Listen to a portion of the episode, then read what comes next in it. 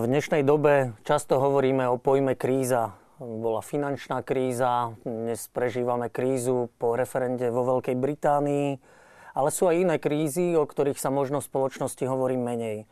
Určite jednou z nich, a ktorá je príčinou tých ďalších, je aj kríza rodiny. S ňou možno úzko súvisí aj kríza odcovstva. Odcovstva ako takého. A práve o otcovstve, o úlohe otca v rodine sa chceme rozprávať v dnešnej relácii v Samárii pri studni s mojimi hostiami. Takže dobrý večer, vážení diváci a dobrý večer našich hostia. Vybral som si otcov, sú tu sami otcovia a mnohopočetných rodín. Takže vám ich predstavím. Pochádzajú všetci zo severu Slovenska. Marcel Ďurkovský, 6 detí, otec 6 detí. Dobrý večer. A Benedikt Badánik, tiež 6 detí. Dobrý večer. Pavol Štefanec, tiež 6 detí. Dobrý večer.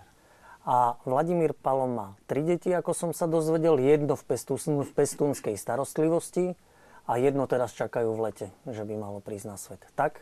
Áno. Dobrý Takže večer. toto je naša zostava, s ktorou budeme diskutovať a hľadať odpovede na úlohu otcov v rodine. Samozrejme, spolutvorcami našej relácie ste aj vy, naši diváci.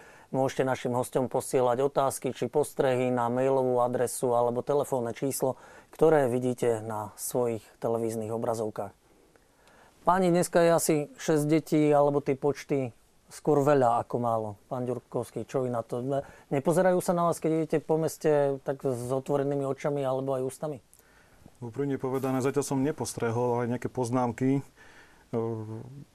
ja to tak berem tak ako také požehnanie, také prirodzené pre nás s manželkou. A keď je pravda, že plány boli možno trošku iné, pán Boh sa postaral, požehnal, tak jeden náš e, Salesian, ktorý teda v Žiline pôsobil, hovoril, že keď pán Boh dá zajačka, dá aj trávičku. Keď vravíte, že plány boli iné, to myslíte väčšie, že ste chceli mať doma futbalovú jedenástku?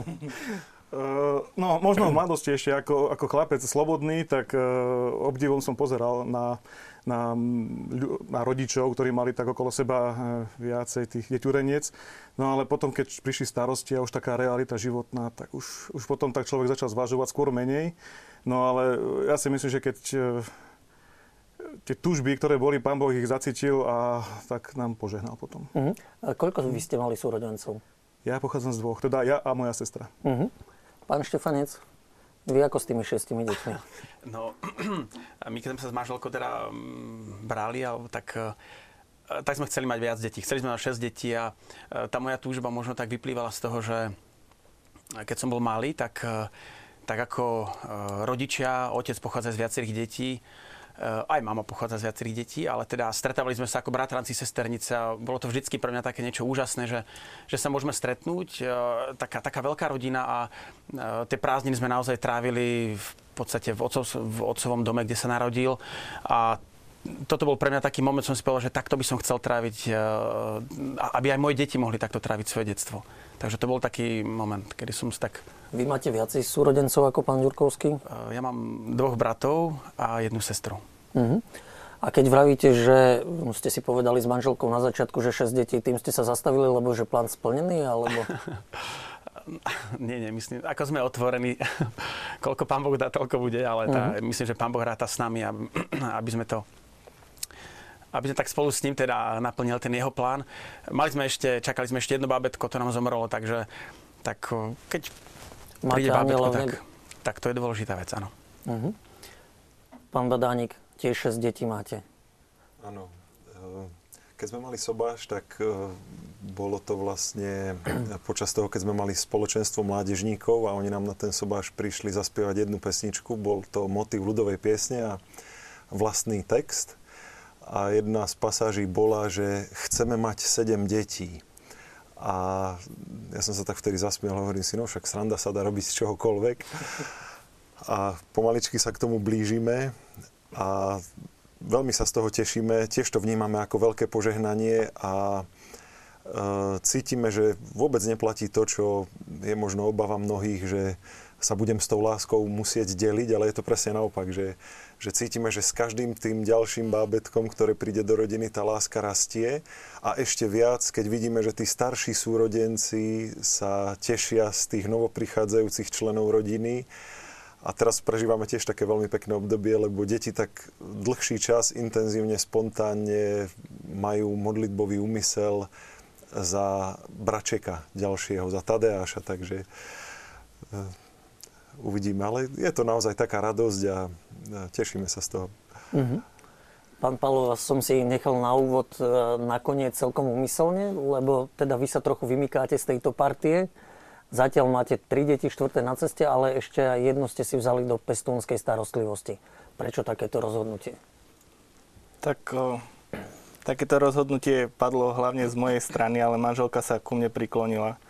My sme sa ešte pred manželstvom pripravovali cez program Pride, cez Úsmev ako dar. Sme si robili takú kvázi predmanželskú prípravu, to je príprava na pestúnskú starostlivosť. No a potom prišla taká príležitosť, keď som pracoval v detskom krizovom centre Náruč ako vychovávateľ, tak tam jedno dievča poslali do detského domova a my sme si ho potom vzali. Uh-huh. A je v tom otcovstve nejaký rozdiel byť biologickým otcom, rodičom a mať takéto dieťa? No, v mojom prípade asi si nedovolím to, čo ku mojim deťom, sa priznam. Beriem to tak profesionálnejšie aj z nadhľadu, s tým, že viem, čo prežívala to je dievča, ktoré máme v pestonskej starostlivosti, už má 14 rokov. A koľko ju máte dom- v domácnosti? V domácnosti ju máme 4. rok. Uh-huh. O, keďže viem, čo všetko prežívala v minulosti, čím si všetkým prešla, tak to tak vidím v pozadí a podľa toho sa aj snažím správať. Uh-huh. No dobre páni, e, toto boli také konkrétne veci, poďme trošku aj filozofovať. A, um, najmä pred rokom 89, ako keby sa v našej spoločnosti zakorenilo, že otcovia nemusia sa starať doma um, o domácnosť, o deti, ale skôr majú zabezpečiť hmotné dobro, obživu pre, pre svoju rodinu a mama je tá, ktorá skrátka deti vychováva. E, je to taký pohľad, ktorý ste aj vy zažívali a je stále zabehnutý v spoločnosti? Pán Štefanec, poďme od vás teraz. Ako myslím, že zabehnutý je v spoločnosti takýto pohľad. Keď uh, musím povedať, že uh,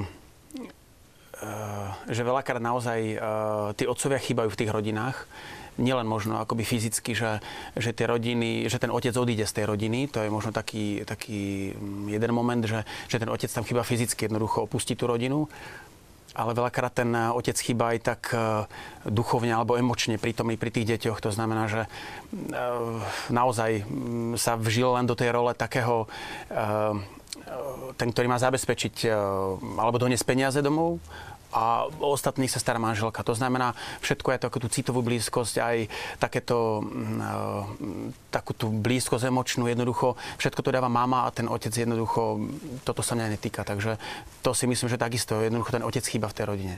Mm-hmm. No dobré, a čím sa to dá vlastne ako si vynegovať, vynahradiť, aby tam ten otec bol? No, uh... Alebo ako sa o to stará, snažíte vy konkrétne doma? No, isté je, že a ja som si povedal, že nechcem byť ten, ktorý len nosí peniaze domov. Lebo môže sa kľudne stať, že bude to manželka, ktorá bude nosiť peniaze domov, takže uh, nemôžeme tú, tú úlohu otca len tak uh, znížiť na tú úroveň, že len nosí peniaze domov. Hej? Takže mojou úlohou ako otca je v prvom rade keď to poviem z toho kresťanského hľadiska, ktoré teda aj chceme, aj, aj snažíme sa uplatňovať, aby, aby som ja zosobňoval zosobňoval alebo sprítomňoval Boha Otca, tú jeho lásku pre naše deti, pre moje deti. Takže to je, to je taká jedna vec. Druhá vec je, že pomôcť manželke, alebo aby som bol takým, takým ochrancom pre, pre tú moju rodinu. To je ďalší taký aspekt. Aby som bol deťom, možno nielen synom teda, ale aj mojim dcerám. Máme troch chlapcov, tri dievčatá aby som bol takým vzorom, taký, uh-huh. ako, tak aby môj syn raz mohol povedať, že tak tatino, ja chcem byť taký, ako si bol ty, alebo takže aby moja dcera mohla raz povedať, tatino, ja chcem mať takého muža, ako si ty. Takže to sú tak, vysoké ciele. No, vysoké, sú vysoké. Keď Snažíme sa, sa o to, ale by sa podarilo. Keď by sa podarili. Aj, tak, a v no. každej rodine. Dobre, páni, tak skúsme o tej chudobe vlastne. Aj vy cítite, že je tá spoločnosť chudobná na otcov? Že tí otcovia sa nám vytratili z rodín? Vidno to? Stretávate sa s tým? Ja mám možno takú trošku výhodu, možno proti mojim spoludiskutujúcim, že ja pracujem z domu, čiže v podstate ja som doma e, stále, hej, väčšinou to no, stále pracujem buď na telefóne, alebo keď tak už vybehnem za nejakým zákazníkom. Kanceláriu mám doma, ja by som to zhrnul. No, a čo sa týka otázky, tak e, všetko závisí podľa mňa od uhlu pohľadu, lebo keď si tak zoberieme, že viac menej sa hovorí o tých negatívach, ktoré sú. Hej, malokedy sa už povie, že, že áno, tam ten otec je, alebo tá rodina je kompletná, je že naozaj tak, ako má byť. E, takže vlastne vonku sa skôr o tých negatívnych veciach sa rozpráva. Skúsenosť skôr je teda moja taká, aj teda z okolia mojich kolegovia, kde som pracoval, aj teda s ktorým komunikujem, že tam tie rodiny sú e, kompletné. Aj keď teda je mi veľmi ľúto, keď sa niekde dozviem, že napríklad sme mali stretnutie so spolužiakmi z základnej školy a tam spolužiačky ešte rozprávajú o tom, že ako sú šťastne rozvedené, tak to mi je také, vnútri také tak čudné trošku. Ale nielen kvôli rozpadu rodín zostávajú deti bez otcov a rodiny bez otcov, je to aj kvôli práci. Že taký zaujímavý postreh, že vy vravíte, že ste doma a tým pádom je to taká výhoda. Ja tiež môžem pracovať aj z domu ako novinár, ale práve, že moja manželka to považuje za nevýhodu, lebo nevníma to celkom tak, že by som bol doma. Skôr povie, že aj tá moja prítomnosť, aj keď fyzická je doma, že skôr tam doma nie som, ani keď tam som. Áno. Toto sa, teda aspoň ja sa tak snažím doma, že aby sme boli tak spoločne aspoň pri stole. Keď sme boli za mladá formovaní aj s manželkou, tak e, náš e, formátor alebo človek, ktorý nás tak pripravoval na manželstvo, na manželstvo Don Štefan Turánsky, Salesian, tak uh, on nám vždy tak prizvukoval, že otec má byť takým kňazom v rodine a ten stôl, ktorý v rodine je takým oltárom, kde by sa mal to spoločenstvo rodinné stretávať. Čiže v tomto som myslel skôr myslel tú výhodu, že naozaj, že keď prídu deti zo školy, počkáme sa, naobedujeme sa spoločne, navečeriame sa spoločne. No keď to už je trošku ťažšie, lebo každý má nejaký iný čas odchodu z domu. Uh-huh. Čiže snažíte sa aspoň stolovať spolu aj Určite. cez pracovný uh-huh. týždeň. Áno, áno.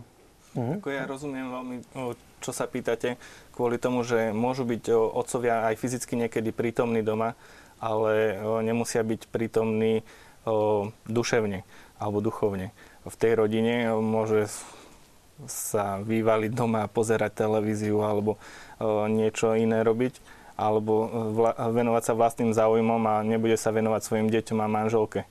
Akože aj my si musíme dávať na to pozor a ja niekedy sa priznám tak eh, na tomto musíme pracovať a si to ustriehnúť, aby sme venovali ten čas tej svojej rodine, aby sme tam boli prítomní nielen fyzicky, ale aj duchovne a duševne. Môže to byť niekedy ťažké, že človek príde z práce a potrebuje relax a možno niekde zavrieť za sebou dvere? Tak ja som mal možnosť vyskúšať si aj takú brigádnu prácu, fyzicky pracovať.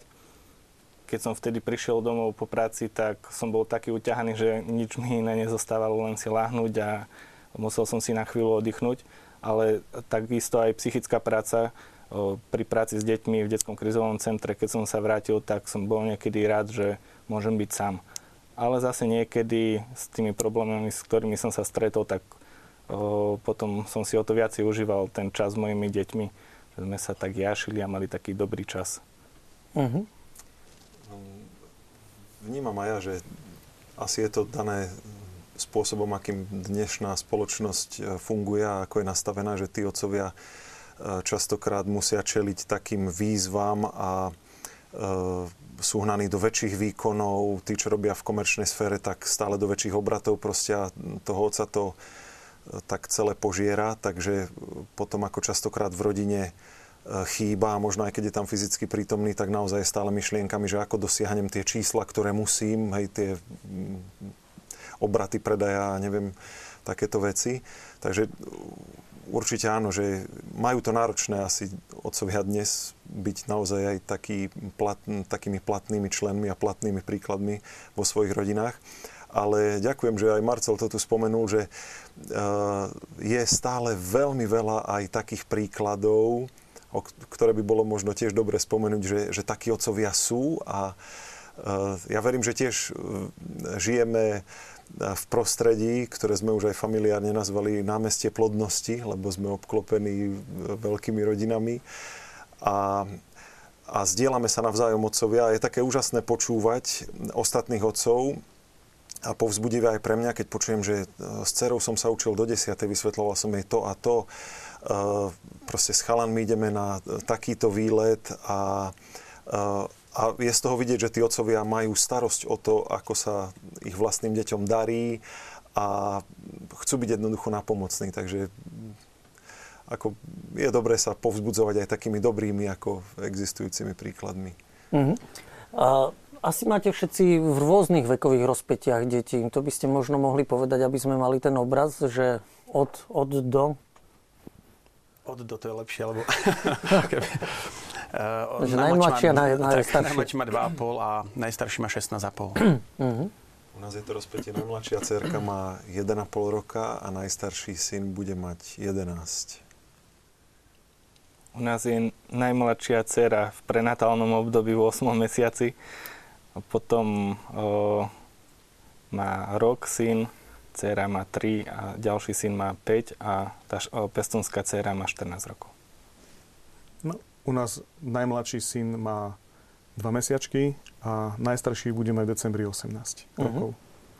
Uh, preto ma to aj zaujímalo možno, že uh, Chcel by som počuť aj také vaše zážitky, ak si pamätáte, že tešili ste sa na prvé dieťa rovnako ako na to najmladšie. Boli vaše úlohy vtedy iné, ako boli pri tom poslednom? Ako je to u vás, pán Badánik?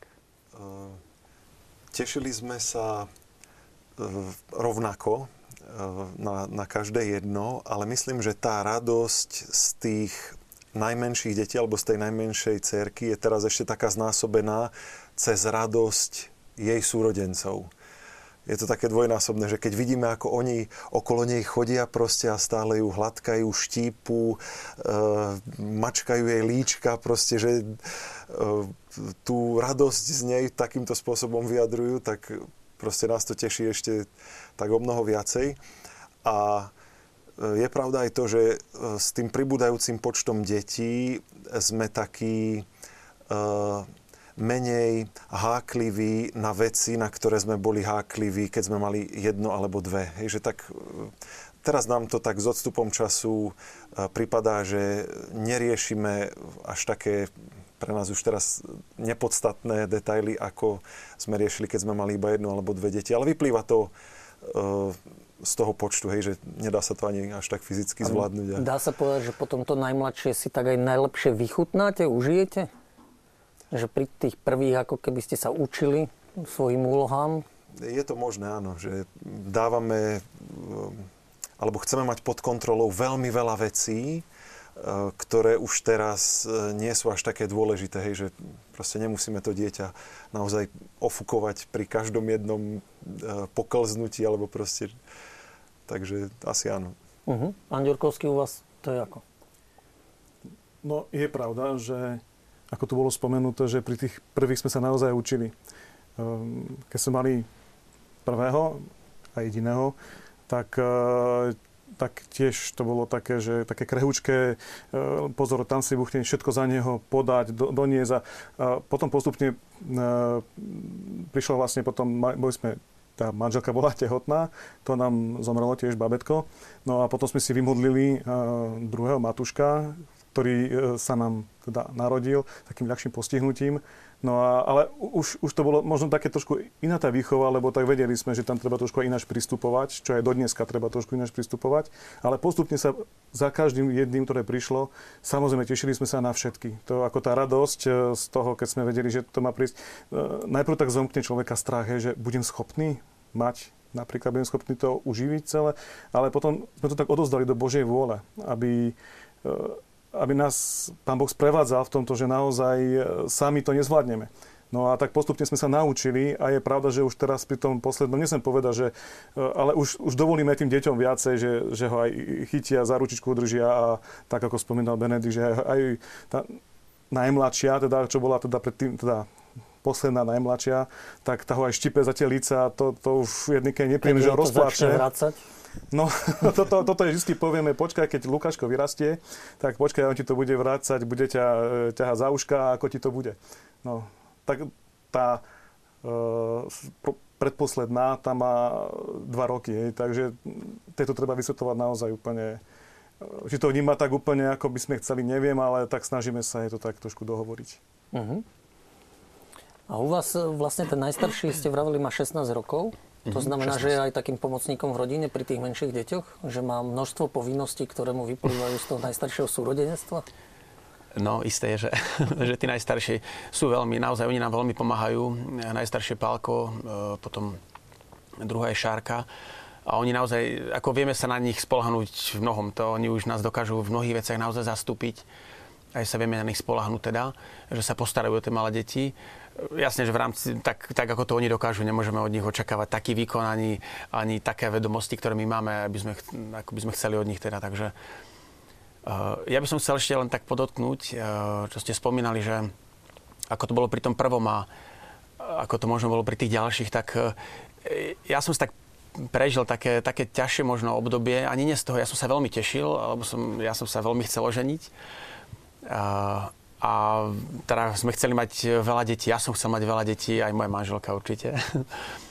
A pri tom prvom som bol taký fakt taký pyšný otec, že teda wow, sme chodili ku Salazénom, tak to bolo také bomba, že v tom spoločenstve boli sme uh, taký, taký, naozaj som bol taký pyšný otec. A ale uvedomujem si, že, že, že ten čas e, som veľmi strávil e, ani nemoc v rodine kvôli tomu, že sme prestavovali dom, kde sme vlastne sa potom nasťahovali a to sme nejaké možno dva roky, takže ja si moc, moc napríklad detstvo toho najmenšieho syna ani moc nepamätám, lebo naozaj gro času som venoval, by som bol takýmto aktivitám a potom aj obdobie, ktoré prišlo potom, bolo také z môjho pohľadu nebol som takým dobrým mocom, tak to musím povedať, lebo uh, svoj čas som možno viac venoval trošku takým možno aj koničkom, alebo skôr takej práci, možno aktivitám, tak mimo rodiny, ako, ako možno tak priamo starostlivosti uh, o naše deti. Ani nie tak, že by som chodil uh, si užívať niekde, alebo, alebo som chodil neskoro z práce. To nie, ale ale možno viac takej, takej pozornosti som venoval iným ľuďom ako, ako tým doma. Takže, ale prišlo potom také, také obratenie, také moje také vnútorné a uh, cítim, že tých posledných uh, 5-6 rokov tak úplne iným spôsobom prežívam aj, aj, uh, aj, aj, aj to narodenie posledných detí, aj vôbec vzťah s nimi. Takže tak sa snažím tak. No, to je dobrá otázka. Ja si myslím, že Boh chce, boh chce od každého otca, aj od veriaceho, od neveriaceho, aby jednoducho e, cez toho otca bola zjavovaná svojim deťom, e, teda svojim našim deťom, ale v podstate jeho deťom, tá jeho láska cez nás. On si nás chce k tomu použiť. A myslím si, že som, že som tak dlhý, dlhý, dlhý čas nereagoval na také jeho to možno pozvanie alebo, alebo to, že mi možno cez iných ľudí hovoril, že treba zmeniť spôsob eh, prístupu k deťom alebo aj k manželke v rodine a bolo to presne o tom, že som sa cítil unavený z roboty, niekedy aj z detí, samozrejme aj z rodiny a potreboval som si zahrať volejbal. Volejbal bola taká moja, akoby taká skoro, nechcem povedať droga, ale musel som tam ísť. A niekedy manželka bola aj e, unavená a cítil som, že, že nechcela by, aby som išiel, ale ja som proste povedal, ale ja musím ísť, lebo ja to potrebujem. A nejaký čas to trval, kým som si uvedomil, že aj ona potrebuje vypnúť. A ja jednoducho, jednoducho mnohé moje, moje koničky, možno skoro všetky, išli do úzadia. Ako, a nelutujem to teraz, naozaj nelutujem. Mm.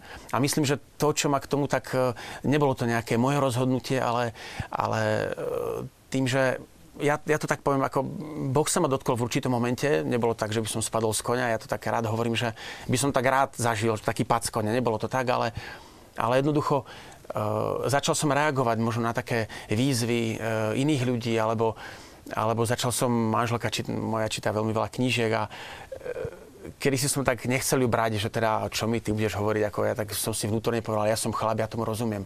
Tak ako som tak odmietal tak, takej rády, ktorá ona aj z tých knížek vyčítala a už teraz to beriem inak. Jednoducho. Neviem, či ste mnohým mužom nezavarili, lebo keď nás ženy diváčky sledujú, pritiahnu svojich mužov k reprízam relácie a povedia, počuješ to? Pán Pavlo, u vás to ako bolo s tým tešením sa na dieťa? Prvé, posledné, teraz ste v tom očakávaní? Ja si myslím, že sa asi teším na každé dieťa rovnako a snažím sa aj tú pozornosť rovnako rozdeľovať. A, ale iným spôsobom primerané veku, lebo s maličkým babetkom sa dá úplne inak potešiť ako s takým 5-ročným alebo 14-ročnou. s tým, teraz ten najmenší Danielko, s, jeho si vyhadzuje mojkam sa s ním, šteklíme sa, robíme varila myšička kašičku, však to každý otec pozná, teda aspoň myslím. A s tými väčšími už oni si viacej začínajú vážiť také rozhovory, ten 5-ročný syn sa často na niečo vypituje, niekedy aj na také duchovné otázky, tak sa snažím tak odpovedať a hľadám takú múdrosť. Neviem, či sa mi to vždycky darí. A tá pestonská dcera zase, ona má veľmi rada takú moju pozornosť, alebo niekedy aj, že ona nám môže pomôcť. Niekedy s deťmi a niekedy aj okolo domu, keď niečo robím. Tak je veľmi rada, že mi môže pomôcť a že to má aj nejaký efekt.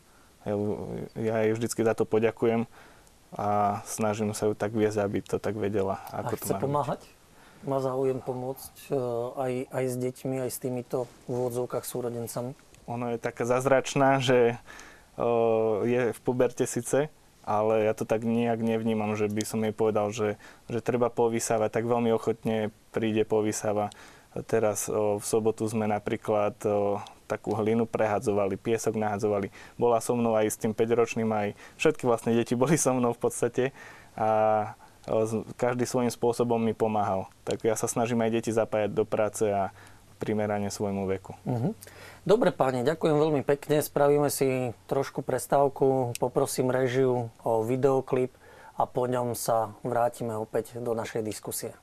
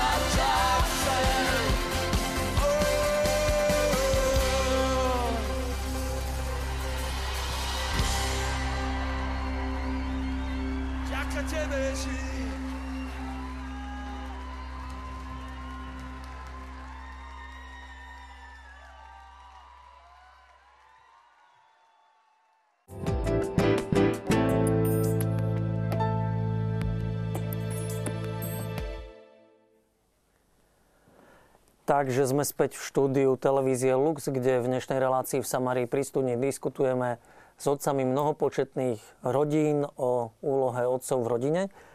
A počas videoklipu nám prišla jedna sms od diváčky Tatiany, ktorá sa pýta našich hostí, akých otcov mali. My sme tu trošku aj hovorili, že chceli by ste byť vzormi pre svoje deti. Pán Ďurkovský, poďme od vás z tejto strany. No ja musím povedať, že som mal, teda ešte aj mám, veľmi dobrého otca. Však skúste kritizovať, keď vás otcovia sledujú. Um, myslím, že pozera otec, e, tak uh, aj pozdravujem samozrejme z tohto miesta.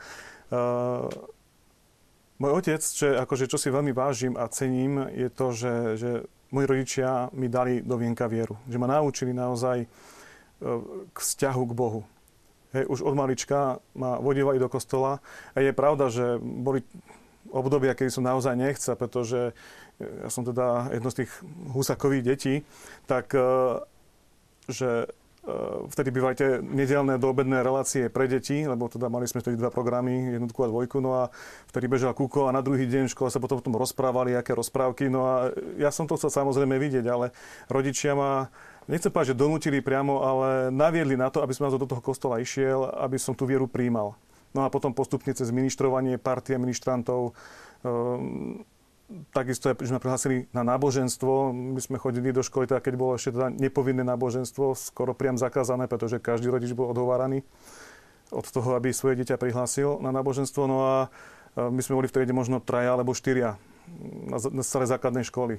Takže ja musím povedať, že ja som mal naozaj veľmi dobrého čo sa týka aj výchovy, že bol naozaj teda je, že bol kľudný, takisto aj mamina, hej. Takže ja som tú vieru dostal, dá sa povedať, že nechcem povedať zadarmo, ale že do vienka už priamo. Aj je pre vás otec vzorom, eh, na základe ktorého vlastne sa snažíte vybiť otcom, alebo práve ste si v niektorých situáciách povedali, že trošku iný. A tá diváčka sa nás aj pýta, že či boli prísni, alebo skôr benevolentní. Môj otec bol strašne milý, teda je strašne milý. Hej. Uh, určite bol aj prísny, ale skôr s takou dobrotou. Že nie, nie, že by nejakým spôsobom ma tlkol remeňom alebo čo do mňa niečo naozaj fyzicky vtlkal, to nie. Ale naozaj musím povedať, že skôr to bolo s, tou, s tým prístupom s láskou ku mne, aj tá mojej sestre. No a e, ja sa napríklad toto snažím tiež mojim deťom dať. Nie vždy sa mi to darí naozaj, lebo uh, s láskou áno, ale už neviem, či tak milo, ako teda to môj otec ku mne. Uh-huh. Dobre. Ako, aký bol váš otec? Pre, aký bol pre vás? Tak jedným alebo dvoma slovami sa to dá zhrnúť, že milosrdný. Milosrdný otec kvôli tomu, že mal niekedy so mnou aj také nejaké ťažkosti a vždy mi dokázal odpustiť a potom bol proste ten pravý otec, aký má byť na svojom mieste. V puberte, keď, keď som hľadal autoritu a taký prirodzený proces, ktorý prebieha v pubertálnom veku. O, som o, objavil u otca, že nie je úplne dokonalý, ale o, raz ma veľmi milo prekvapil, keď o, sme boli u neho v zamestnaní, som bol brigadovať. On tam o, bol taký hlavný zvárač a oprava rôznych zariadení a tak ďalej.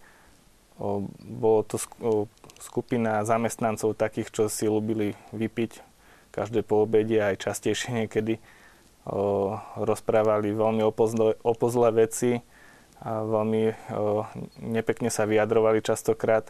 A môj otec tam bol ako taký príklad svetly.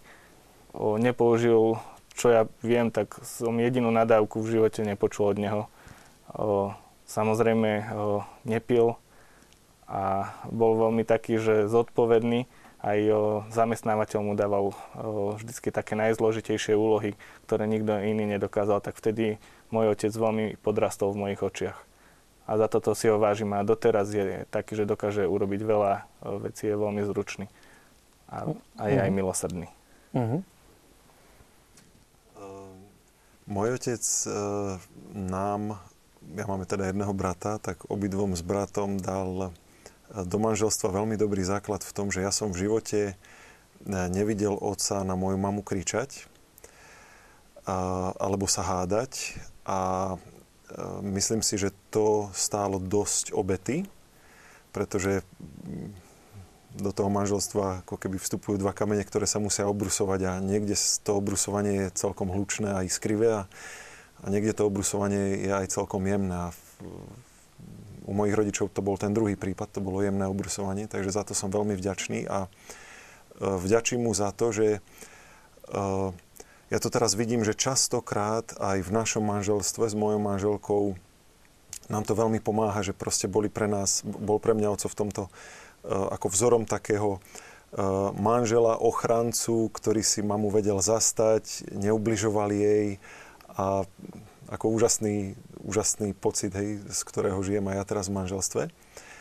Bol prísny, vyžadoval ako od, od nás, od chalanov, niekedy rázne.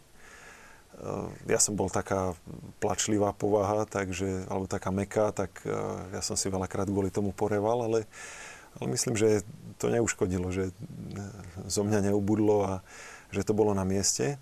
A taká tretia vec, ktorú mám zafixovanú na svojom otcovi ako veľmi dobrú, on, bol, on je strašný dobrák. Hej. On, on by dal aj posledné a takto sa správal aj voči nám, ako voči synom, že e, proste dal by nám aj to posledné, hej, že by sa s nami rozdelil proste. Takže tiež som mu vďačný ako za veľa a som rád, že som mal aj teda mám stále takého otca.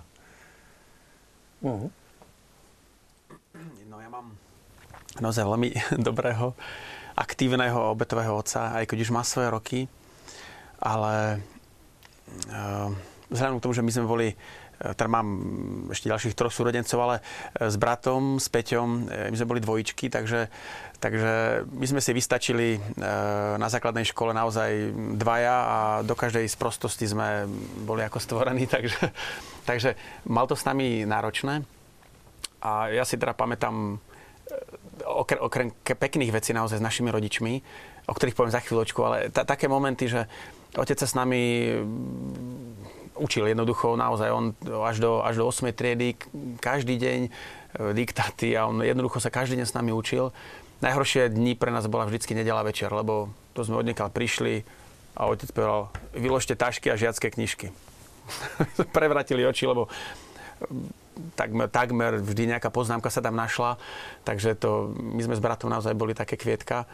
Takže bol aj prísny na nás, musím povedať, že bol aj prísny a e, častokrát sme nechápali. Napríklad ja nikdy som ho nepočul, nikdy som ho nepočul nadávať na učiteľku, alebo že by pred nami učiteľku zhodil. Nikdy. Aj keď vieme, že sme veľakrát mali pravdu, že tá učiteľka jednoducho urobila neprávosť, ale jednoducho nikdy pred nami na ňu nepovedala nič zle. Vždycky sme tak dostali za poznámku, alebo teda väčšinou, lebo on bol dokonca ešte v rodičovskom združení, nejaký predseda, takže to, on to mal z prvej ruky, tak mali sme to ťažké.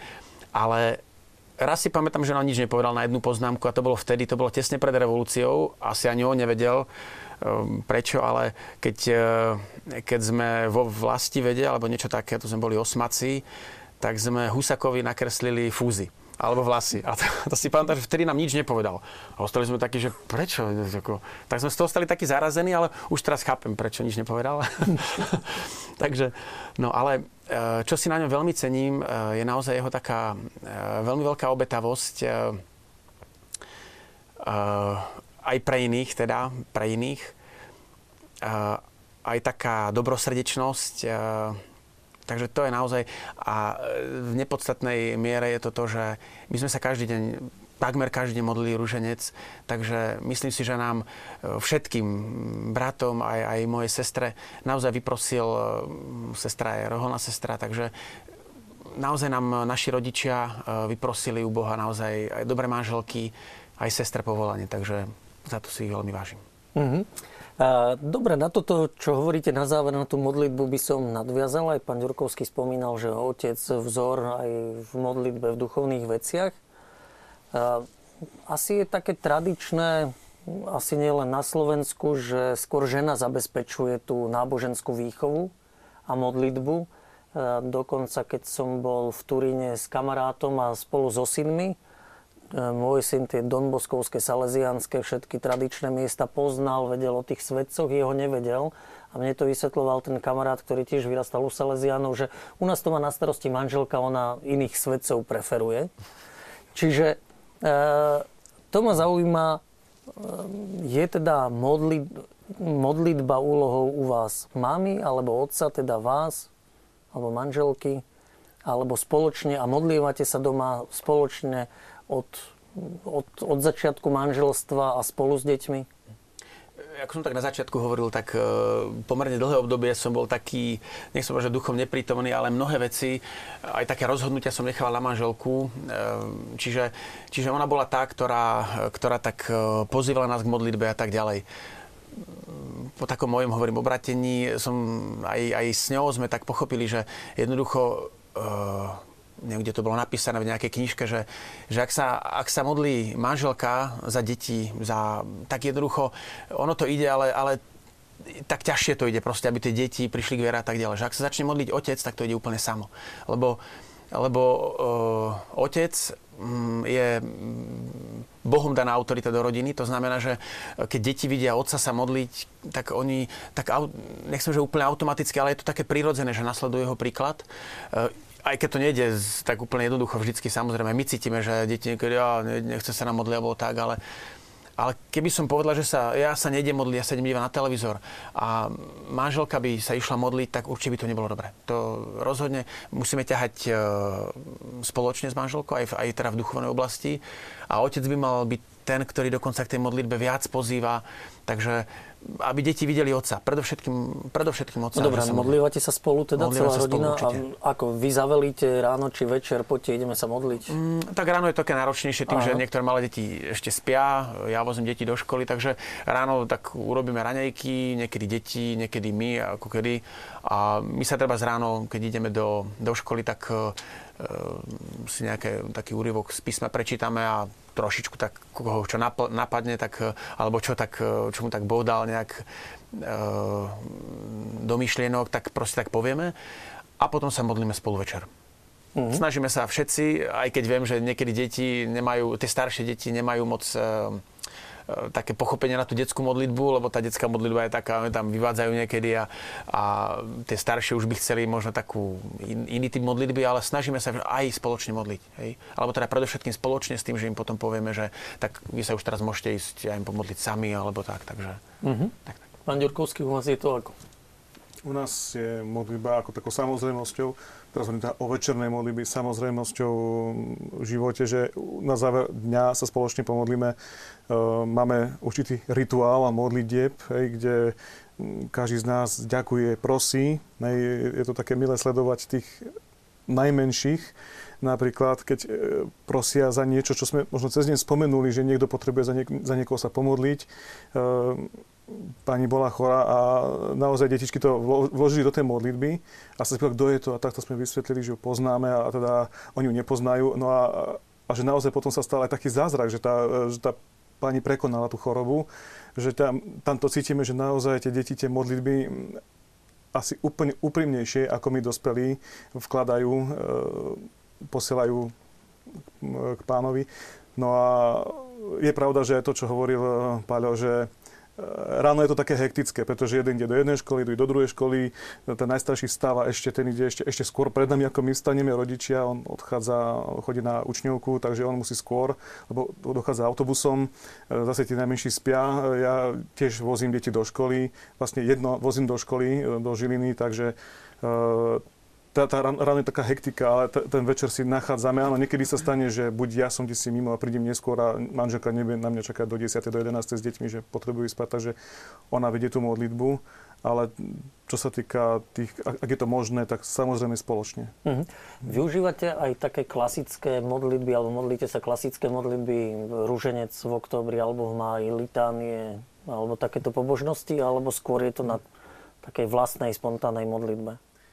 Viac na tej spontánnej modlitbe, lebo tomu deti rozumejú. Keď niečo rozprávajú od srdca, tak vedia, o čom rozprávajú. E, pri tom oče naši, zdravá si, tam vidím, že to iba tak od rapocu. Že tam není. A áno, mali sme aj také pokusy, že sme sa snažili, teda áno, keď bolo mesiac e, rúženca, tak sme sa aspoň desiatok pomodlili spoločne, aby to cítili, alebo aj celý. Hej, keď sme videli podľa toho, aký je, koľko je hodina, tak aby sme, to, aby sme naozaj tie deti neťahali už do úmoru, lebo zase by som bol nerad, aby bola modlitba pre nich utrpením v tomto veku. Uh-huh. U vás je to ako? Kto zabezpečuje tú výchovu k modlitbe? Tak keď my sme nedávno dostávali dom, tak sme jednu miestnosť vyhradili na modlitebňu. Je to kaplnka, ktorá je zároveň aj hostovská izba. Host do domu, boh do domu. Ale v, keď niek, nikto akurát u nás nespí, čo je väčšinu času, tak vlastne tu využívame tú miestnosť na večernú modlitbu. Máme tam kríž, ikony a večer sa snažíme si spolu sadnúť, celá rodina, a tie deti samozrejme poskakujú, jašia sa, ale tak musíme aj tento čas prekonať. Snažíme sa začať tými klasickými modlitbami Oče nás zdravás a tak ďalej. Potom pokračujeme nejakou detskou pesničkou, do ktorej sa deti veľmi radi zapájajú. Máme hudobné nástroje, harkajú, štrngajú si a tak ďalej. A potom nasleduje taká osobná modlitba, tie najmenšie deti sa snažím viesť k tomu, aby poďakovali za maminku, za ocina, za tatu, za bráčekov, sestry, starých rodičov a tak ďalej. Nebudem všetkých vymenovať. Niektoré deti si to už aj pamätajú. A tie väčšie deti sa snažím, aby sa modlili za niečo, čo práve prežívajú. Napríklad, že aby sesternice prišli k nám na návštevu, alebo aby vyzdravil niekto a tak ďalej. Tak a potom na záver sa poďakujem ešte spoločne. najstaršej, ktorú máte v pestónskej starostlivosti, ona predtým bola vychovávaná nejako vo viere, alebo nebola a akceptuje? Je jej to vlastné? V takej tradičnej viere bola vychovaná. Jej biologický otec zomrel, tak a mama, čo sa o ňu starala, biologická mama, čo sa o ňu starala, tak sa nestarala úplne vzorne ale keď k nám prišla, tak akurát absolvovala hneď v prvý rok prvé sveté príjmanie a tak sama sa snaží chodiť na svetú spoveď bez toho, aby sme ho na to upozorňovali, že už je čas, aby išla a na sveté príjmanie. Takže veľmi som spokojný s tým. Uh-huh. A u vás napokon? Ako u nás uh, funguje spoločná večerná modlitba. Uh, poviem tak, uh, vo väčšine prípadov je to uh, modlitba až do plaču. Niekedy doplaču od radosti a niekedy doplaču od toho, že sa pýtam, že či to má vôbec význam, lebo je to viac okrikovania ako modlenia. Uh, je to taká kombinácia vlastnej modlitby, vlastnými slovami detí aj nás, teda keď dávame nejaké úmysly a potom tých naučených modlitieb klasických niekedy pridáme desiatok a niekedy také klasické modlitby. Vnímam, že úloha nás, otcov, je celkom vážna v tomto, že e, byť vzorom v tej modlitbe pre deti. E, vidím to, e, prirodzene žena, ako aj u nás manželka je takým ťahúňom v tomto, aj mne je teda veľkým vzorom v modlitbe, ale keď sa stále tak o tom rozprávame, ja sa aj pýtam, že odkiaľ máš takú, takú vieru a ona vždycky povie, že no ja som videla doma sa modliť oca. Hej, a, a, a otec aj, aj teraz stále proste je, je to muž modlitby, proste stále sa modlí. A, a toto si moja manželka doniesla aj do manželstva, takže to vnímam cez toto. A ešte by som sa rád podelil s jednou takou veľmi peknou skúsenosťou v našej rodine. Ako manželka je expert na vzývanie e, svätého Antonka pri e, hľadaní vecí a naozaj to funguje, môžem to potvrdiť, vždycky som jej závidel, že ako je to možné, ona stačí, že len to ešte ani nevysloví poriadne a už nájde, čo hľadá. Nedávno som to skúsil, ale naozaj tak úprimne, dovtedy som tomu tak nejako extra neverila. Potom som to tak úprimne skúsil a naozaj môžem potvrdiť, že to funguje. A ešte jedna pekná skúsenosť, to bolo minulý týždeň. Deti chceli večer pozerať rozprávku a povedali sme, že keď budeme pomodlení, budú pripravení na spánok, že im ešte niečo pustíme. Bol problém, aby sa dohodli na tom, že čo to bude. podmienka bola, aby súhlasili všetci, aj dievčatá, aj chlapci. A to je vždycky problém, lebo vybrať neutrálnu rozprávku, ktorá nie je o autíčkach, ale o bábikách, býva problém. A naozaj čas plynul, bola škriepka a, a také vnúknutie som dostal. Na chvíľu som privrel oči a len taká strelná modlitba, čo nie je môj typ modlitby úplne vôbec. Ale hovorím si, pane, prosím ťa, pomôž mi vyriešiť túto situáciu, vojde do tej situácie. Naozaj som to ledva dopovedal. Uh, najstarší syn dal návrh, ostatné dievčatá s tým súhlasili a pozerala sa rozprávka. Ale čo bolo dôležitejšie, tak na druhý deň ja som prišiel za deťmi a hovorím im, deti, viete čo? Včera, keď ste sa nevedeli dohodnúť na tej rozprávke, tak chcem vám niečo povedať. To, že ste ju nakoniec pozerali, nie je vaša zásluha. Ale to je zásluha, že do tej situácie prišiel Pán Boh, lebo ja som ho o to prosil. A cítil som to, že toto bol pre nich možno oveľa väčší, e, také väčšie svedectvo a dúfam, že sa ich to tak dotklo, že, že otec uveril tomu, že pán môže prísť do tej situácie a on môže tú situáciu vyriešiť. Nie oni, nie ja, ale že pán môže vyriešiť tú situáciu. A ešte veľkou radosťou pre mňa, keď niekedy večer pred spaním dočítame deťom rozprávky a oni sami spontánne prídu, že, že tati, zostaneš tu ešte a pomodlíš sa za nás. A vtedy sa veľmi z toho teším, lebo, lebo vnímam, že oni tej modlitbe veria že niekedy je to pri tej spoločnej večernej modlitbe na nervy, že proste naozaj som viac nervózny z toho, že ich musíme okrikovať a, a že viacej škrekotu ako modlitby. Ale keď už sa to stíchne a chlapci idú do svojej izby a dievčatá do svojej izby a, a potom najstarší syn alebo aj ten mladší prídu, alebo aj dievčatá, že, že tati, a prídeš sa ešte za nás pomodliť, tak vidím, že oni tomu veria. Že že, že to nie je len proste nejaký verklik, ale oni veria, že keď tatínko sa bude za nich modliť, tak, e, tak to bude modlitba vypočutá. A tak sa chcem aj modliť, aj sa modlíme s manželkou za to, aby oni dostali dar skutočného stretnutia s pánom a skutočnej viery. Uh-huh.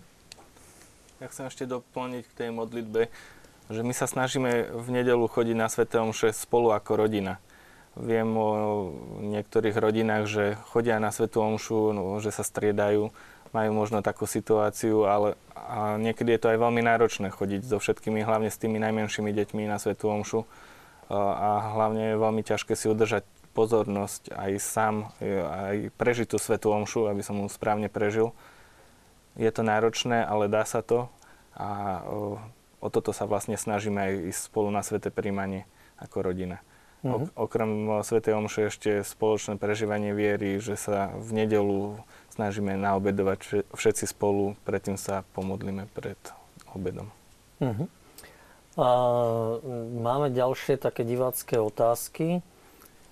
A, dáte svojim deťom niekedy aj na zadok, alebo používate iné tresty?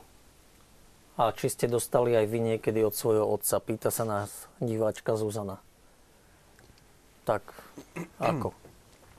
Určite som aj dostal aj od oca, aj, aj od mamy. Pamätám si, keď mama nás naháňala s bratom z Varechova a my sme sa tak šikovne uhli, že zlomila tú varechu na stole a oni sa strašne smiali a ona, ona ešte viac nervoznila, tak to, to boli také momenty, ale, ale väčšinou sme dostali naozaj, takže trafili. Takže dostali sme, áno, akože, a nemyslím si, že nám to nejak ublížilo. Priznám sa, že menej mm, akože tak bijem naše deti, ako sme my dostávali. Musím povedať naozaj, že taký ten trend tých telesných trestov uh, nie je vo všeobecnej, alebo v tejto dobe taký, taký, um, taký modný, tak by som povedal. Skôr je to také uh, utlmované, ale, ale myslím si, že dať dieťaťu na zadok, uh, akože áno, dostanú aj od nás niekedy. Nemôžem povedať, že nie. Myslím si, že to niekedy, že je to výchovné. Mm-hmm. A iná forma trestu potom je aká? No sú aj iné formy trestu, ako jednoducho niekedy e, im niečo zakážeme, alebo, alebo e, alebo naopak, keď vidíme, že ono urobilo niečo, e, niečo zlé, tak častokrát pre neho býva trest ísť a tak choď teraz e, za súrodencom a ospravedlne sa. Niekedy je to pre neho ťažšie to, urobiť to ospravedlnenie, ako, ako keby malo dostať. Takže aj takýmto spôsobom. Uh-huh. U nás také to dostanie na zadok nebolo príliš časté, ale bolo, tiež sme aj my s bratom dostali varechov. pre mňa to bolo dosť také, že ani nie tá samotná bitka, ale ja som proste to, to prežíval tak ťažko, akože, že prečo. Ale stáva sa aj nám, že naložíme deťom na zadok. A sú, sú také dva typy akože tej, tej bitky na zadok, poviem, že jedna je ešte taká, že človek má pocit, že je nad tým a že, že proste len chce dať dieťaťu najavo, že, že to, čo urobilo, už nie je dobré ale niekedy, a stalo sa to aj nám, že, že sme dali na zadok, že človek sa už nekontroluje, že, že naloží tomu dieťaťu viac, proste tak poviem, že sa neovláda. Hej? A, a, a to, to sa dá rozlíšiť, to sa, to sa dá ako cítiť, tak potom, potom nám je ešte ťažšie. A, ale nestáva sa to často. Hej. Naozaj si nepamätám, že kedy sme, kedy sme deťom dali na zadok. Eh, u nás fungujú tiež také tresty, že zákaz hry na počítači alebo zákaz pozerania rozprávky. Eh, takže snažíme sa to riešiť viac takouto formou. Ale stále rozmýšľame nad tým, že aký trest je taký najvhodnejší ako z takého výchovného hľadiska, že na každého platí niečo iné. Že na syna, ako keď mu zakážeme hrať sa na počítači, je to celkom účinné. Hej. Dievčatá, až tak veľmi nie. Hej. Ich to skôr ťahá e, k iným veciam, takže skôr to riešime takto, hej, že, že niečo zakázať. Ale stalo sa, hej, že aj tá ruka vyletela. Uh-huh. No, v tomto sme asi tiež zajedno. Aj teda pamätám si, určite ja som dostal, pretože tiež som nebol teda nejaký, nejaký super slušný, nie slušný, ale teda taký, že úplne super poslušný chlapec, teda tiež som mal svoj rozum. E, keď sme sa s manželkou pripravovali na manželstvo, pred 18 rokmi, tak jedna pani, tá, čo nás teda pripravovala, eh, hlavne tej, tej praktické, už ako vychovávať deti a teda ako tú rodinu, tak vravela, že veľké lode a malé deti sa riadia odzadu. No a toto, toto, nám tak, toto si tak pripomenieme s manželkou, a teda nie preto, aby sme tie deti tlkli, lebo tiež sa s tou mierou, akože už teraz do toho 18-ročného asi ťažko nejako si trúfnem, lebo tam naozaj už môžem dostať aj ja. Ale teda e, dúfam, že k tomu nikdy nedôjde. Takže skôr tie menšie deti skôr tak, ale viem, že má plienku, čiže je to viac menej také, aby pocitil, že proste, že sa hnevám, že e, u mňa je skôr to, že ja, ja skôr zvyším hlas. No a ja mám teda dosť silný hlas a keď ja teda e, skriknem, tak naozaj, že zatrasú sa okna doma, tak skôr na toto deti reagujú, aj keď hnevajú manželku, treba si robím niečo dole, dome poschodový dom, tak e, a, a počujem, že hnevajú a že manželka už zvyšuje hlas na nich a, a ignorujú to, tak vtedy ja zo spodu, nie, že by som šiel, čo sa hore robí, a vtedy počujem, že všetko stichne, teda aj manželka, hej, lebo a to je, to je pre mňa dobrý signál, že, že už sa to asi trošku napravilo.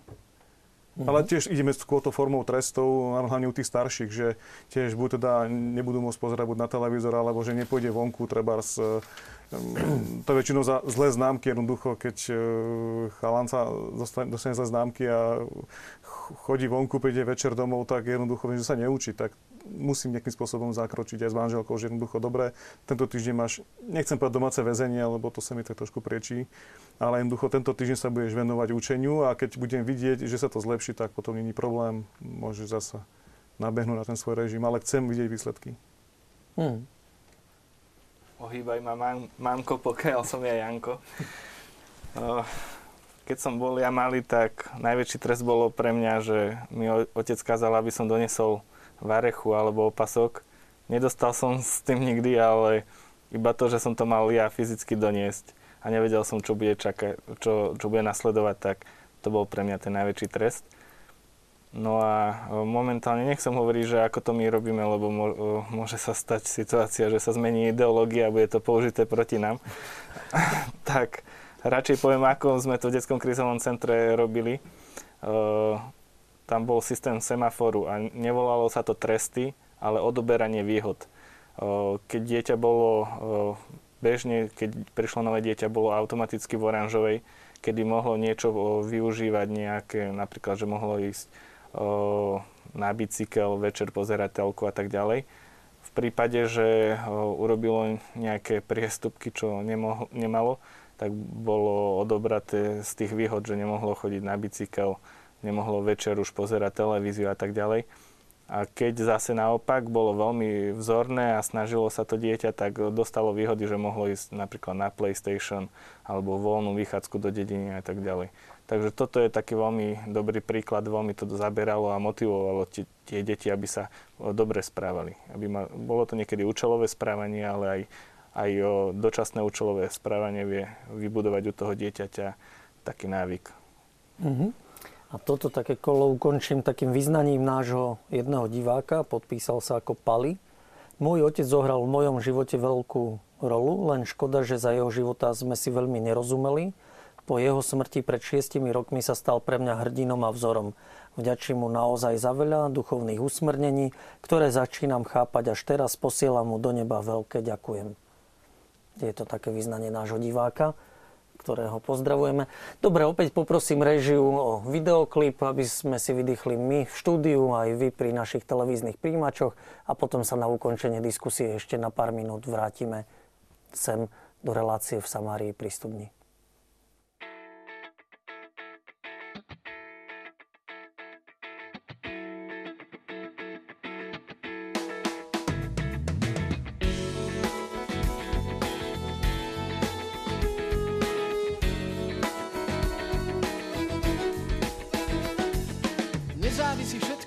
vetra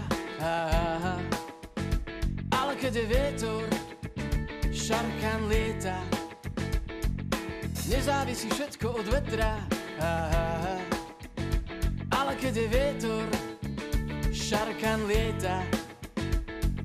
Nemusíš sa premeniť na seba. Ale keď si sebou, šarkan lieta. Nemusíš sa premeniť na seba.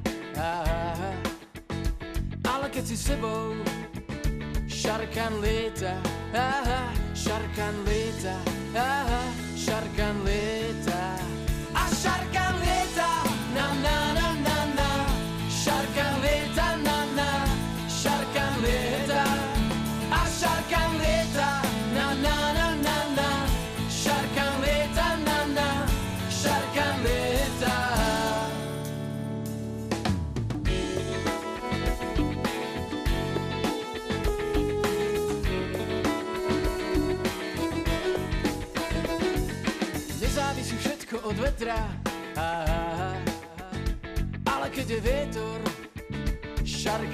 lieta. Nemusíš sa premeniť na seba, ah, ale keď si sebou, šarkan lieta, ah, šarkan lieta, ah, šarkan lieta. A šarkan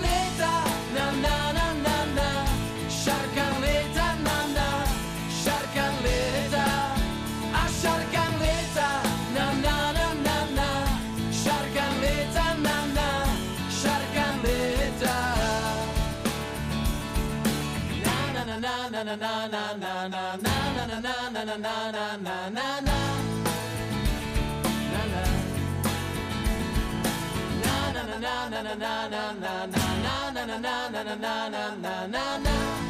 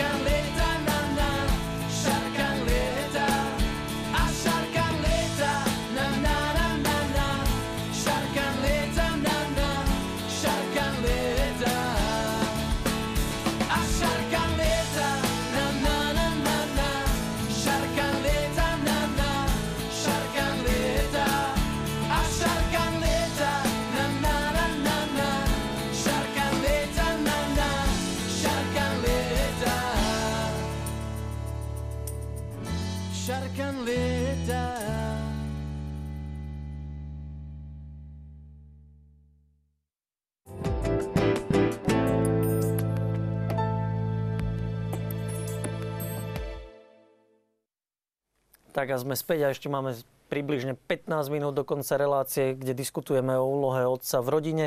E, začneme túto časť ďalšou z diváckých otázok. Diváčka Marta sa pýta našich diskutujúcich o názor, čo by bolo vhodné v oblasti legislatívy, čo by pomohlo viacdetným rodinám a čo by privítali od cirkevného spoločenstva. Počas videoklipu sme tu mali celkom rušnú diskusiu o tomto probléme. Skúste možno, čo vás napadne veľmi rýchlo. Mňa tak napadlo, že e, neviem presne, aké sú teraz príspevky, ale, ale viem, že je to nejak tak, že pri do tretieho dieťaťa, e, myslím si, že e, dostávajú vlastne rodičia nejaký, nejaký jednorazový príspevok a od tretieho dieťaťa vyššie už nejaký menší, polovičný alebo žiadny, už presne neviem.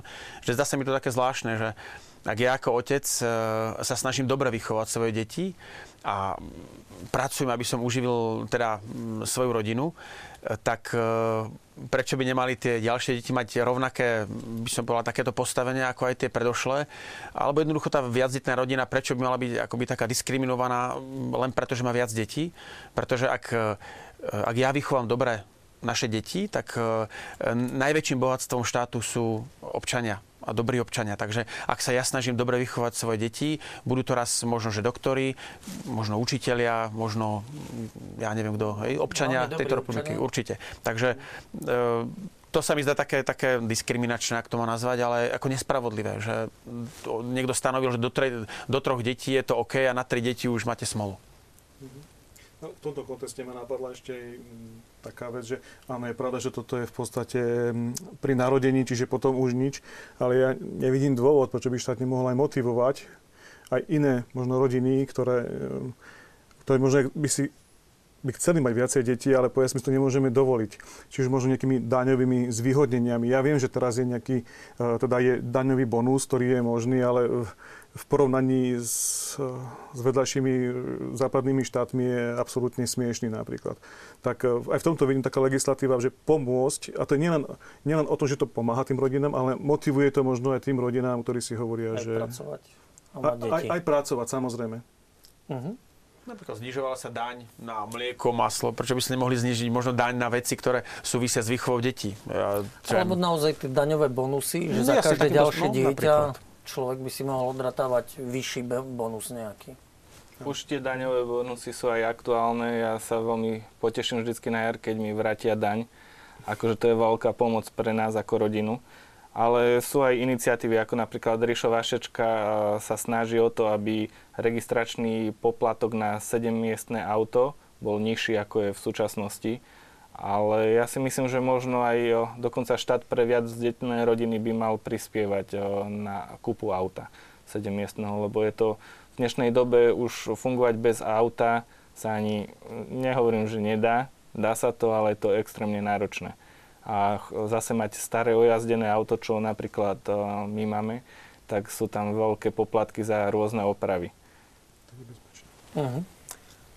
Možno ešte k druhej časti tej K otázky. tomu Tá bola, spoločenstvu, áno, áno, čo by ste očakávali? Uh, myslím si, že mm, je dobré, keď vie uh, v tom cirkevnom spoločenstve kňaz vytvárať atmosféru prijatia. Uh, je to častokrát o tom, že omša s malými deťmi je náročná jednak pre rodičov, ale aj pre kňaza. A ak, uh, ak aj kňaz sám uh, dokáže ako sa v sebe vnútorne nastaviť, že teda na tej omši mám rodiny, možno tam bude väčší hluk, možno sem tam nejaké uh, náreky a podobne, uh, tak proste tie rodiny sa budú cítiť v tom farskom spoločenstve príjmané a, a nie vyháňané, že vlastne nebudú, mať ma, mamičky taký pocit, že ja tam s tými deťmi nemôžem ísť, lebo oni tam budú vyršovať a tak. Hej. Ale nie je to len úloha kňaza, je to úloha každého jedného uh, farníka v tom farskom spoločenstve, že byť, byť taký ohľaduplný na tých svetých omšiach, ktoré sú určené naozaj, že ako tie detské, uh, že tak sa rešpektovať, byť taký ohľaduplnejší.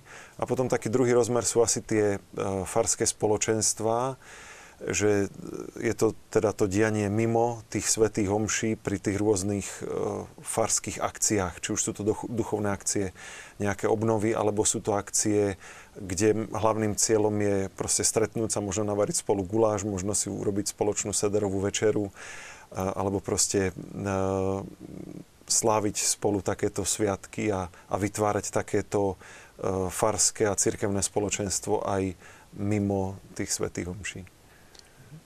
Ak e, by som chcel tiež do tomu spoločenstvu, tak e, my, a však aj s Pálim sme v jednom takom stredku, kde sa stretávame každý týždeň a pre nás je to e, naozaj taká, také veľmi pozbudzujúce, keď si môžeme navzájom si povedať, že aké máme problémy, ako nás, čo nás trápi a potom tak vzájomne sa povzbudiť alebo povedať možno riešenie. E, Potom tá, v tom stredku je aj spoločná modlitba za, za rodiny, aj teda ostatné, ktoré sú v spoločenstve v Žiline, takom tom rodinom, ktoré máme u Salesianov, ale aj za naše deti, takisto aj za nás, za našich rodičov.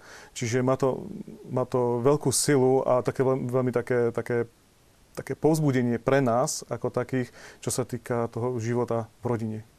Jeden druhú sa tak snažíme e, pozbudiť, podržať, e, niekedy možno aj viesť trošku, lebo, lebo tým, že všetci máme rodiny, tak pravdepodobne, že prežívame podobné problémy, aj radosti a starosti je teda veľká, hej, alebo teda respektíve všetci prežívame niečo podobné, takže, takže tá, tá dôležitosť toho spoločenstva je naozaj veľká, aby tá, aby tá rodina neostala akoby len taká sama bunka, lebo môže aj to byť, že rodina sa tak uzavrie, ale jasne, že dôležitá, tá najdôležitejšia bunka je rodina, ale my nemáme byť uzavretí, máme sa otvoriť aj pre iných, takže, takže Mhm. Ja by dôležitá som, vec. ak môžem sa ešte vrátil k tým finanč, financiám, by som sa chcel zastať našich manželiek, ktoré sú doma častokrát na rodičovskom príspevku, ktorý je okolo 220 alebo 230 eur, myslím. O, je to veľmi nízka suma. Tá žena si zaslúži za tú svoju prácu a za to, čo prinesie pre spoločnosť o moc viac financií. Takže toto by som isto zvýšil. Sú aj také tendencie, ale neviem, či sa to podarí. Minimálnu mzdu. Aspoň. Mhm. To sú, sú diskusie, môžeme sa možno aj na jeseň v televízii Lux k tomu vrátiť a možno si matky pozvať, že ako je ich práca docenená či nedocenená. Ešte jedno také svedectvo znova od divákov. Mali sme otca, ktorý pre svoje deti urobil všetko, veril nám a chcel, aby sme stále držali spolu a je to tak aj po jeho smrti. Také význanie. A rád by som sa ešte na záver možno vrátil, aspoň krátko, keďže máme hm, naozaj už len niekoľko minút. A vy ste hovorili o tom, ako máte doma delbu práce, že deti pomáhajú. Funguje to tak bežne, že zapriahnete deti do tých povinností, sú viac pomocníkmi vašimi, či pomocníkmi manželiek a je dobré a v, a v akom veku ich zapriahnuť do nejakých povinností? Určite. Ehm, Ja si spomínam, keď sme boli my mali, tak e, mali sme aj nejaké také poličko, záhradu, takže chodili sme e, s rodičmi aj e, pomáhať, či rilovať, či plevať. Viem, že sa nám nechcelo, ale jednoducho aj v dnešnej dobe, keď už síce možno toto až tak neexistuje, drvia väčšina ľudí nemá už nejakú strašnú záhradu alebo nejaké také činnosti doma, ale tých, tej, tej práce doma je stále dosť. Či upratovať, e, či pomôcť s nejakými drobnými vecami, takže zapájame deti staršie aj pri takej pomoci s tými mladšími súrodencami alebo aj s takými eh, vysávanie, no, nakladanie umývačky, to, hej, je to, aj pre nich je to náročné veľakrát, takže čiže zapájame ich. Mladších tak, ako oni vedia, a starších A keď to rozšírim, ešte máte doma takú delbu práce, že toto sú mužské povinnosti, toto sú ženské, alebo sa to prekrýva a musí sa to prekrývať. No, ja by som tak povedal, že e, z pohľadu detí to až tak strašne nedelíme. E, Z pohľadu možno ja a manželka sú určité také, taká primárna oblasť, ktorej sa venuje manželka a primárna oblasť, ktorej sa venujem ja. E, Ako pokiaľ manželka, ja si myslím, že tak správne je ten kuchár, hej, alebo možno, že operie, e, ožehli a ja dajme tomu, ja neviem, nechcem, že opravím auto, to asi nie, ale dajme tomu porobím tie ťažšie veci, tie náročnejšie, tak je to tak správne. Na druhej strane nemáme to zase tak e, úplne striktne rozdelené. Ak niekedy, naozaj niekedy treba navariť, že nie je doma, alebo jednoducho povie, že prosím ťa, navaril by si, tak nemám s tým problém navariť, alebo, alebo s tým žehlením by to mohol byť väčší problém, ale jednoducho dokážeme sa aj tak preliňať trošku, určite. Ako, ale, ale tak svojím spôsobom je to trošku tak, e, také primárne oblasti, každý z nás má, že manželka niektoré a niektoré, ale ako vieme sa tak zastúpiť určite. Mhm. V rodine badánikovcov je to ako? Čo sa týka veku, ťažko určiť, že v ktorom už zapájať. Ono asi to tak prirodzene vyplynie, že uh, už keď vidíme, že tie deti sa trošku začínajú zaujímať o to, čo sa deje aj v kuchyni alebo vo veciach doma, tak, uh, tak sa ich snažíme zapájať. vyžadujeme od nich tie základné veci pred odchodom do školy, proste spratanie si postele, upratanie si e, tých vecí a takto. A zapájame ich aj do tých domácich prác. My teda žijeme v paneláku a e, nie sú to práce v záhradke a takto, ale sú to tie práce, ktoré prislúchajú k bytu. E, To znamená služba s umývaním schodiska, vykladanie, nakladanie umývačky, vynesenie smetí, povysávanie. A z tých našich troch starších detí už toto zvládajú všetci. Samozrejme nákupy, hej, musia chodiť do obchodu, veľmi poctivo si striehnú, že kto mal naposledy kedy službu, aby sa náhodou nestalo, že, že jeden z nich má službu častejšie alebo podobne, takže určite áno. A výhoda je, že tí mladší to už vidia, čo ich čaká a mám pocit, že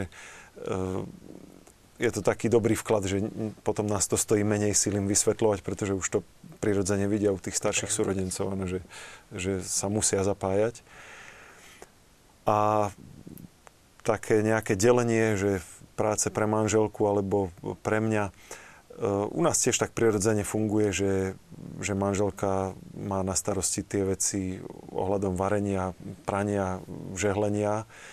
Ja teda do toho sa nejako veľmi nechytám, ale, ale ako veľmi rád napríklad pomôžem so sprataním kuchyne. Hej, častokrát to aj manželke padne veľmi dobre. Vlastne malú cerku ešte kojí a keď pri nej zaspia ráno, nájde upratanú kuchyň, tak ako nie je to teraz, že kuchyňa nie je moja starosť, ale urobím to celkom rád a, a celkom rád si za to aj vyberiem tú pochvalu, že to potešilo.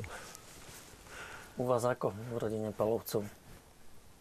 Keď som bol ja malý, tak rodičia ma zapájali do práce a potom sa to aj ukázalo, keď som rok trávil v Škótsku v komunite. Bol tam taký stôl, ktorý trebalo opracovať, obrusiť a tak ďalej. Som sa ponúkol, že to spravím a sa veľmi tí rodení Briti čudovali, že či mám nejaké skúsenosti, kde som to študoval a tak ďalej sa čudovali, že ja som si pomyslel, že však na Slovensku to každý chlap zvládne, zvládne takú robotu. A sa, vnímam to aj tunak tak, že o, deti, ktoré neboli zapájane do práce, tak o, strácajú tie schopnosti a už v dospelosti je to o moc ťažšie dobehnúť a už ani to nemajú v tých rukách. Nedokážu to zvládať. A už ako som predtým spomínal, že ako to u nás funguje, že sa snažíme deti zapájať do tej práce. Mm-hmm. Pán U nás, u nás tiež podobne. Vlastne tak e, vlastne primerane veku snažíme sa dávať deťom urobiť tie domáce práce. Nielen domáce. Syn e, chodí napríklad ku Salesianu na učňovku, učí sa za stolára. Tak e, na 5 mesiac sme spolu urobili taký prístrešok drevený, kde naozaj som si aj ja tak preťukol, či ho dobre naučili tí Salesiani. A teda naozaj išlo mu to od ruky. Pomáhal, ako sa len dalo, takže dvaja sme to za jednu sobotu celkom pekne zvládli. A to musím veľmi pochváliť aj moju dceru, e, tretiu v poradí Zuzku, keď manželka bola s posledným babetkom v porodnici, tak e, ja som teda bol doma s deťmi a teda, aby som mal trošku pomôcť, tak e, sme nechali ju doma, aby teda pomáhala. Ja väčšinou ráno zaveziem syna do školy a po ceste niečo ešte vybavím, vrátim sa domov, lenže ako nadslal ten týždeň, to bolo tak, že jednoducho vrátil som sa domov až okolo obeda. Jediné šťastie možno aj bolo, že manželka tesne pred porodom ešte navarila nám na 3 dní. No a naša dcera, tá Zuzka, to je taká gazdinka, naozaj mala na starosti dve mladšie sestričky, jedna, jedna 5-ročná, druhá dvojročná a teda excelentne zastúpila manželku, že postarala sa, keď bolo treba, prebálila, upratala, prihrela im, na, nakrmila aj dokonca aj spať, dala tú mladšiu. Čiže naozaj musím ako povedať, že čo deti vidia u svojich rodičov a teda keď sú zapájané, tak oni aj aktívne tieto veci urobia. Mm, tá Zuzka napríklad veľmi rada mamine pomáha v kuchyni pri pečení, várení a keď to tie dve mladšie vidia, aj oni sa jej tam mocú popod nohy, aj oni chcú držať ten mixer, keď sa niečo šľahá, niečo robí. Čiže ja si myslím, že čím skôr možno tie deti tak zapojíme a dáme im e, nechcem priamo povedať, že hneď tú zodpovednosť, lebo tak e, určite to trošku aj e, časovo ináč vyjde, aj možno ten neporiadok na tom stole, na tej kuchynskej linke je iný, ako keby to robila manželka sama, tak uh, určite to stojí za to, aby sme tú takú tú detskú zodpovednosť im dali do rúk, hmm. aby ste vyskúšali. Záver relácie je pred nami. Um, na ten záver prišla celkom pekná sms ktorou by sa dala táto relácia ukončiť. Štyria otcovia v štúdiu sú živou a žitou teológiou. Je to radosť. Takže to je asi poďakovaním diváka, alebo asi vám štyrom, že ste prišli aj televízii Lux za výber témy. Ja možno ešte by som dodal jeden citát svätého otca Františka, ktorý som si našiel. Bez milosti, ktorá prichádza od nebeského Otca, strácajú otcovia odvahu a utekajú z boja. Tak nám všetkým, aj televíznym divákom, aj do letných prázdnin, prosím, aby sme tu no a želám, aby sme tu milosť mali a z boja neutiekli. Pekný večer, pekný týždeň a naozaj pekné leto. Dovidenia. Dovidenia. Dovidenia. Dovidenia.